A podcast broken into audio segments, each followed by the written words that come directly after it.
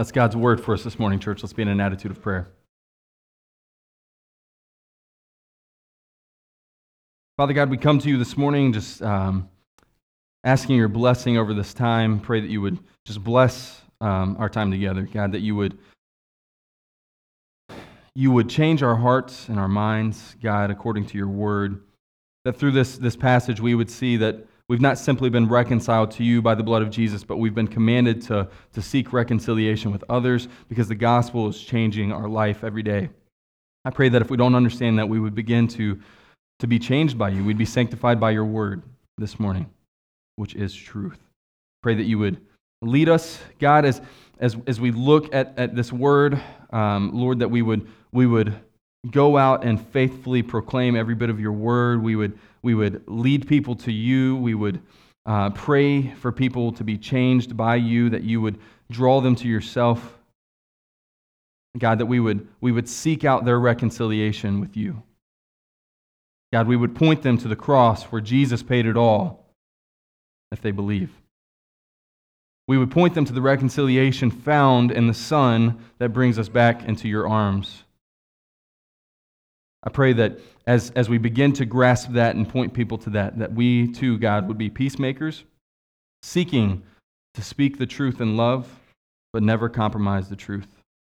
God, lead us in this time as we look to your word. It's in Jesus' name we pray. Amen. Amen. So we've been going through this series with the basics, some, some just basic understandings of the Christian faith, but all having to do with implications of the gospel. So oftentimes what we do is, and all of us do it, myself being the, the front runner of, of the one who wants to lead this charge, is we look at the gospel and it's this good news, it saves us, and then we forget about the joy and the sanctification and the works that should flow out of true salvation. But what we begin to understand when we read the scriptures is that it's because of the gospel that our life has changed. It's because of the gospel that we begin to view people and, and um, the world and, and our families and our relationships and our work ethic. Everything begins to be shaped and molded or reconfigured because of the gospel. Because we've been given life, because our, our dead flesh has been given life through Jesus Christ, we begin to live like it and it changes everything.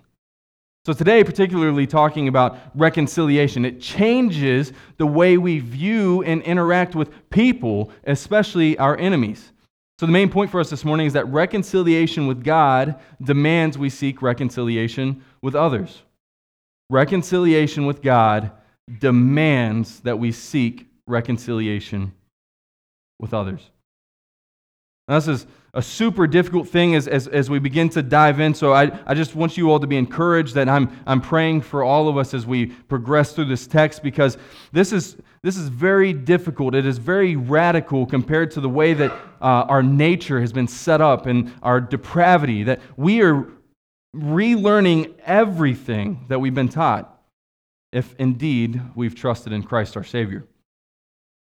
The points I, I want to, to use to drive this home as we progress through reconciliation with God, demanding we seek reconciliation with others. That's, that reconciliation is selfless, it's exhaustive, but it's possible. Selfless, exhaustive, and possible. And possible. From West Virginia, I don't choose, chew tobacco, but sometimes when you get that and possible, I get my, my mumble and sounds like I got something going on. Selfless, exhaustive, possible. Thank goodness for uh, screen behind us, right? So we start out here with selfless. Verses 14 through 17 is where we're going to uh, zoom in and, and just focus on, and 19 through 21. 18 is not getting left out. We're not cutting it out of the Bible. That's going to go with uh, point number two. But first, selfless. Selfless. These are the types of passages that just make us cringe, right? It, it's so difficult to understand not that, that we should be selfless, but that we should be selfless and, and sacrificially serving the enemy. We're not talking about the, the person who, who does good to you. We're talking about those who even hate you. Like, if, if I could have pulled a, a Jefferson and, and copied and pasted anything out of the Bible, it would be the part where I have to love my enemy. I've talked about this um, uh, several times, and you know, some of you come up and pat me on the back and feel so bad. My dad still feels bad about this, but I remember as a kid, my dad really like laying down like this this moralistic law for me that that you aren't starting any more fights, Michael. You're not going to do it. So I'll tell you what. Even if the kid around the corner smacks you in the face, you're going to take it. And I thought it was crazy, but I was like, that'll never happen, so it's all right. I'll never have to deal with that. One day on the bus, you know where the story's going if you haven't heard it yet. We some words were exchanged, and we get off the bus, and I'm just remembering Dad said, Don't fight. Dad said, Don't fight. Dad said, Don't fight. And this kid finally figured it out. There was something different about me, right? Where he's like, he's not poking back. Like, I'm, I'm easy to poke. And I got smacked across the face, and I thought, It happened, it happened. And I like just clinched up and I got home and I called my dad and I said, You said it wouldn't, you told me to do this, you told me to do this. And he's like, How's it feel? And I'm like, Not good. And he's like, You won't ever have to do that again. And I'm like, Good. But the Bible tells us that we are to care for our enemy. Now, I'm not talking about physical fights here. We're not going into a Muhammad Ali sermon this morning. But what it does say in verse 14 is that we are to bless those who persecute you, bless and do not curse them. It's already radical. Paul's dealt in the first 11 chapters, and here in Romans, doctrine, doctrine, doctrine, heavy, heavy stuff. Very heavy. Chapter 12 is where it turns and gets very practical for us, which is very difficult for us who lean heavy on doctrine because now we've got to apply it. And not only do we have to apply it, but we're realizing that the application is very radical. Living like a Christian is very radical. And it says there, bless those who persecute you, bless and do not curse them. This requires a radical change, which at New Hill is one of our values, that we be radically renewed. We don't want to live like the old. We want to live like the new, the life that we've been given through Jesus Christ and Him alone. This requires a radical change, and everything has to do with the radical saving in which our Savior has given to us. All of this, verse or point number three, possible, is going to be just kind of throughout the whole message. But all of this, our selfless character, loving and blessing those who persecute you, is going to come because we understand the goodness of God in sending His Son that while we were still sinners, He died for us. We were not friends of God, we were enemies, at war against Him, hating and opposing the creator of all things. But he died for his people. And then here, bless those who persecute you. Not the, the guys at, at work the ladies at work that, that buy you lunch and they, they bring it to you. No, we're talking about the people who are like, hey, do you all want anything? You guys can take care of yourself, right? The, the ones who never care for you, never look to you, just seem to despise you says, Those are the people we, we bless, we do not persecute, we do not curse them. Let's continue with this, this radical, selfless living. Rejoice with those who rejoice, weep with those who weep. This requires that we do life together, but also in another selfless way. That when your brother or sister in Christ receives the promotion, when you just lost your job, that you would find a way to rejoice with them and not be envious of them. It's radical and it's selfless. And in true biblical fellowship and true biblical community, not only would you rejoice with them, but in sharing the news of you losing your job, they would find a way to weep with you. Because that's what we do as a family. But it's selfless because the world may never get down to our level and say, I feel for you. But we are to rejoice with those who rejoice, weep with those who weep. Be there for one another it requires doing life together. There's nothing like an old family friend or old um, friend or family member. I go back home to West Virginia and it's like, hey, did you see that about, uh, you heard about like Aunt Hattie, right? And I'm like, did I hear about And like you just kind of like nod and you're like, I'm supposed to know this. They gave me some information. And you're like, yeah. And it's like, yeah, I can't believe she's like in prison now. And you're like, wait, what? And they're like, I thought you knew. And it's like, No, I didn't know. And they're like, I posted it on Facebook. How do you, you don't keep up with the family? And it's like, Facebook is not where my family lives, right? We have to do life together. And we've done it within our church too.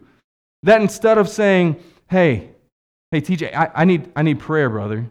Instead of just, TJ, this is some stuff that's going on in my life. Hey, Jared, this is some stuff that's going on in my life. We'll throw it out into Facebook where some things, there's an algorithm out there that I would say that is out there to divide us, and we don't see these things, and then we wonder why we're like left on an isolated island, but it, we've never gotten on the island to begin with. We as a church must be doing life together. That's why groups are important. Even now, when we don't have a few running per week and everybody getting to come together and the kids getting to come together in groups and families uh, doing group together, we need to find a way to do life with one another because we are supposed to rejoice with those who rejoice and weep with those who weep. But if we all live on our own separate island, we'll never know how to pray or care for one another, and people will not know how to pray or care for us either. This is a selfless way of living. Continues on. Live in harmony with one another. Do not be haughty, but associate with the lowly. Never be wise in your own sight. Do not be proud. Do not be arrogant. Do not lean on your own understanding.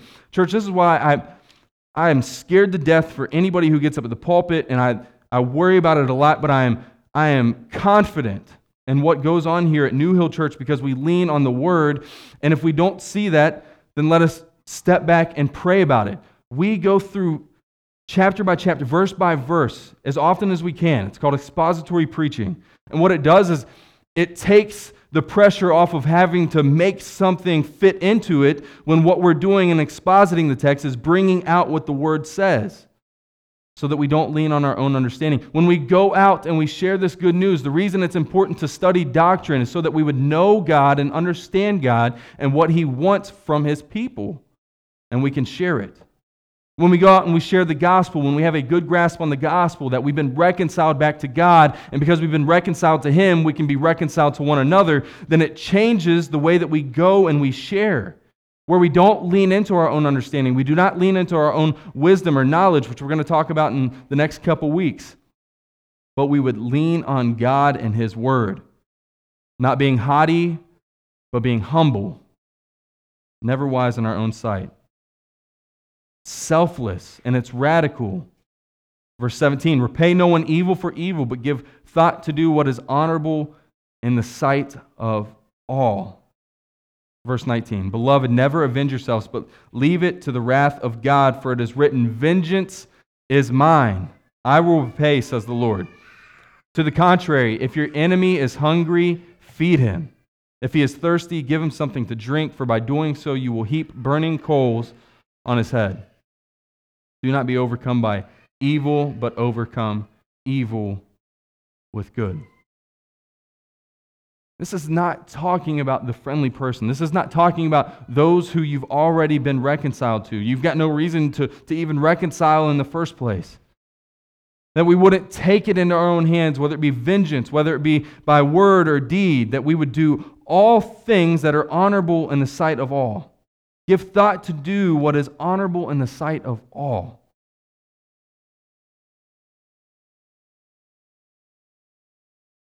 This is so selfless. This is so sacrificial. This is a sign of the salvation which God has bestowed upon us, that He's brought us into. He's reconciled us back to Himself through the Son. And we can be reconciled back to one another through selfless living. And selfless living, church, this reconciliation, it's exhaustive. Point number two it's exhausting but it's also exhaustive. We are to exhaust all of our efforts into this. This isn't, oh, well, I tried, I did a, a little bit, but it's exhaustive. You go as far as you can to reconcile.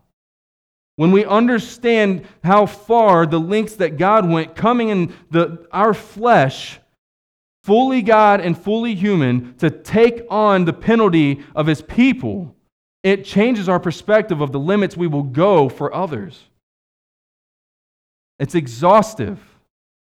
Verse 18 we, we will beat ourselves up, we will feel bad, because people walk away from us mad at us. But when we speak the truth in love, and we know that we spoke the truth, and that's the limit we went. Hey, I spoke the truth in love. Then we're given some encouragement here.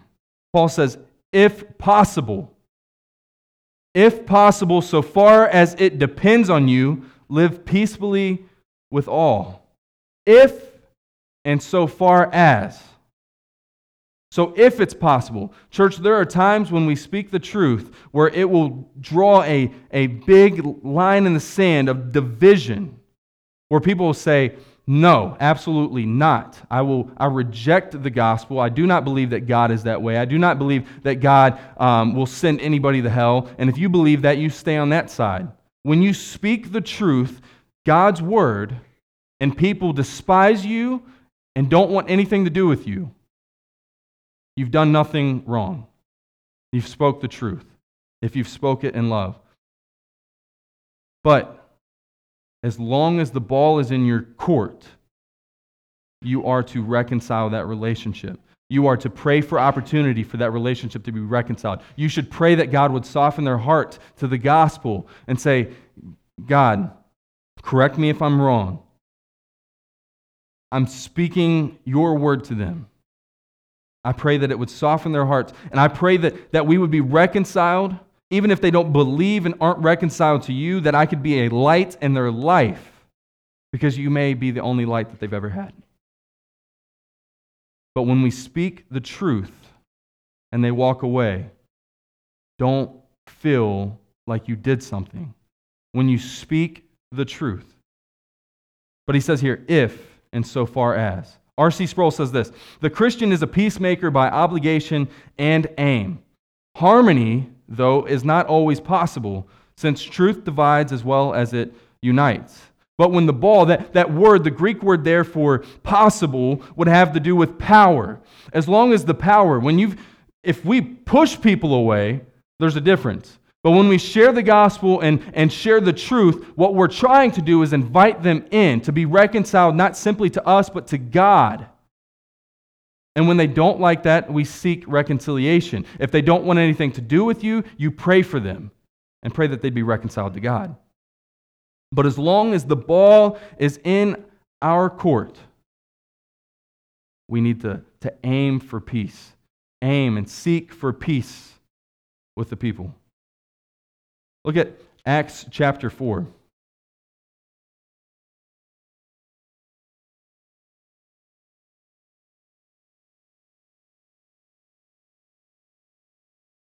This is Peter and John dealing with some scrutiny for, for speaking the truth. What were they speaking about? They were speaking about the gospel. And in verse 17 of Acts chapter 4, but in order that it may spread no further among the people, let us warn them to speak no more to anyone in this name. They thought Jesus was done, right? He'd been buried. Whatever happened to him, it happened to him. It's over. But then this man gets healed in the name of Jesus. Jesus' ministry is clearly continuing. So it says, in order that this may spread no further, to stop the gospel, they said, don't speak to anybody about this anymore. There's a little bit of division. It says verse 18 So they called them and charged them not to speak or teach at all in the name of Jesus. But Peter and John answered them Whether it is right in the sight of God to listen to you uh, rather than to God, you must judge. For we cannot but speak of what we have seen and heard. They further threaten them and they don't back down. Church, the world needs truth. The world needs to be reconciled to God. Our efforts, even if they seem to despise us. Our efforts must be exhaustive, and you will get exhausted in putting forth the effort. But it is fruitful, it is, it is a sign of holiness, and it will surely lead to a great reward. God will not forget the faithfulness of blessing those who persecute you, trying and aiming to reconcile them, not simply in our own understanding, but reconcile them to the good news of Jesus Christ and to be reconciled to God through the Son. And all of this is possible. Point number three, it's possible. Sometimes we sit and we look and we're like, there is no hope for that person. Well, church, without Jesus and his intervention in our life, there was no hope for us. All of this is possible. Our reconciliation to others is possible and should be sought after because of Jesus and what he did for us. We're going to end here in 2 Corinthians chapter 5. This is possible. This reconciliation, there's, there's nothing that cannot be fixed and there's nothing that we should not pray to be fixed, even for our enemy, that we would be reconciled to them, that we would have the opportunity to point them to Jesus. But 2 Corinthians 5, verse 16 and on, it says, From now on, we, therefore, we regard no one according to the flesh. Even though we once regarded Christ according to the flesh, we regard him thus no longer. Therefore, if anyone is in Christ, he is a new creation. The old has passed away. Behold, the new has come. All this is from God, who through Christ reconciled us to himself and gave us the ministry of reconciliation. That is, in Christ, God was reconciling the world to himself, not counting their trespasses against them, and entrusting to us the message of reconciliation. Therefore, we are ambassadors for Christ. God making his appeal through us. We implore you on behalf of Christ, be reconciled to God. For our sake, he made him to be sin who knew no sin, so that in him we might become the righteousness of God. And doing these things, seeking out reconciliation, because the reconciliation we found in the Son to be redeemed back into the arms of the Father is good news that should be shared and sought after in our personal relationships. It's possible because of Jesus. We should not give up on our enemy. What does it say? It says, in verse 19, that is, in Christ, God was reconciling the world to himself, not counting their trespasses against them. Can you forget about, can you forgive? Not simply forget, forgive. Let it go. What your enemy did, it's not right. Amen, church? It is not right when the enemy, the person at work, attacks you, belittles you. It's not right. But for the sake of the gospel, we would not hold it over their head, but we would point them to the reconciliation that, that we should seek out in our relationship with them so that they could see the goodness of God. Speak the truth in love. If and so far as, in verse 18, Romans 12, when the ball is in your court, you speak the truth, but you do it in love in hopes that they would be reconciled to God and we seek, we exhaust every effort to reconcile ourselves to one another. It's possible because of Jesus. And it's truly, church, not an option. Reconciliation with God demands we seek reconciliation with others. We've been given the ministry, Paul says, of reconciliation to go and to share this good news so that people might be reconciled back to the Father. Not, not simply to get two tickets to paradise up to heaven and, and they get this glorious destination where they receive these glorified bodies and there's no sin anymore. Church, would we, would we, would we go to the, the most nasty place if it meant we could be in the presence of God? Would we go to the slums if it meant we could be in the presence of God? See, the question isn't, do you want to go to heaven? The question is, do you want to be redeemed and reconciled back to the Father, the creator and sustainer of all things? That's the question we must ask. We must point people back to the Lord. We must seek their reconciliation with Him. It's the ministry each and every one of us has been given this morning. Band, you can go ahead and come back up. I've got just two challenges here this morning. First off, who's that, that person you're just like, I need to reconcile with them this morning. We're not, not going to have like a, a, hangout up in the front, like you've got to come up and do it before you know the whole church and both of you down on your knees and, and praying with one another. If you want to do that, cool. But who's that one person this week you just need to reconcile with? It doesn't mean you all need to come to like, hey, I was wrong and you were right, but hey, we shouldn't be living in division. I care about you. We need to reconcile. And it's possible because of Jesus. Secondly, another thing the, the Southern Baptist Convention has been doing is this effort of who's your one? Who's the one person you want to see reconciled to God that you need to share the gospel with? Don't, don't think of all, like, oh, there's this whole group that I'd love to see. No, who's the one? Who has God placed in your life and given you influence in their life that you could share this good news in hopes and prayer that, that they would be reconciled to the Father because of the work, the finished work of Jesus Christ. As we look to Easter, I, I just I pray that we would be thinking of that one and inviting them. not to get them to church, but to get them to the Father. That we would seek not just their attendance, but we would seek out their salvation. That we would pray for them, earnestly praying for them and their soul, that God would draw them to Himself. So, who do you need to reconcile with this week? And who do you want to see, see reconciled to the Father through the Son? Church, we're going to sing some more songs, and I just pray that we would just lift up a joyful noise to the Lord this morning. Because if you are a believer, you've been reconciled. And you've been given the ministry of reconciliation. So if you're here and, and you're not a believer, you've never surrendered your life to Jesus Christ, let me give into the ministry that God's given to me and all of us and explain that apart from Him, there's eternal hell. Not annihilation, not, not a place of simple discomfort. It's separation out of the presence of God.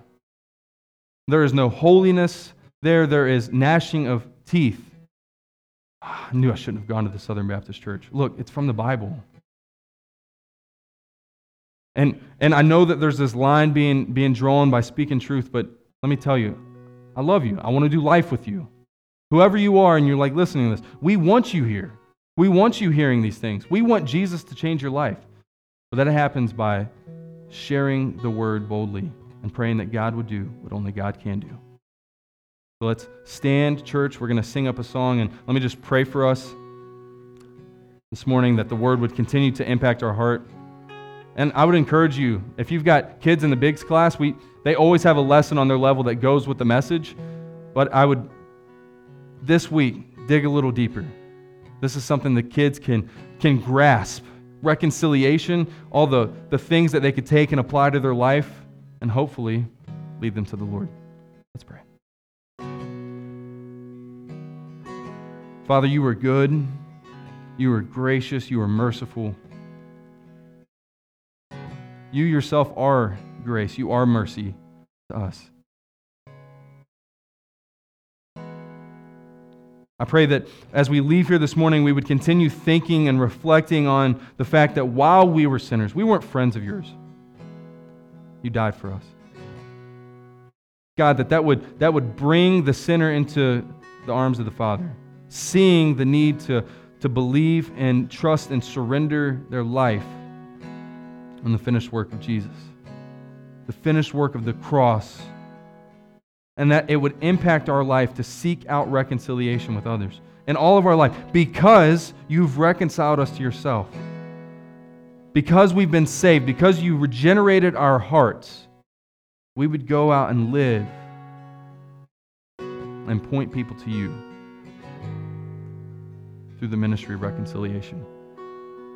Lord, I pray that you would draw people to yourself, God. I pray that each and every person here, a believer, would, would go and to share this good news this week. We would reconcile with, with those who we just have some hard times with, God, that we would, we would seek out people's reconciliation with you. God, that you would be honored and you'd be glorified, that you would do the saving. God, that you would give each and every believer here the words to say, that we would not lean on our own wisdom. We would not be proud, but we would be humble And we would point people to you and your goodness. Father, we love you and praise you. Just ask that you would just be with the rest of this time, that you would hear this song and receive it as we lift up a joyful noise, and that you would bless the offering this morning. You would multiply it for our good and for your glory, and, and that for the Annie Armstrong Easter offering, Lord, that you would just bless all the, um, the missionaries here in North America, all the church planters, God, that, that each and every dollar would just go and advance the kingdom. Father, we love you and we praise you and ask all these things. In Jesus' name, amen.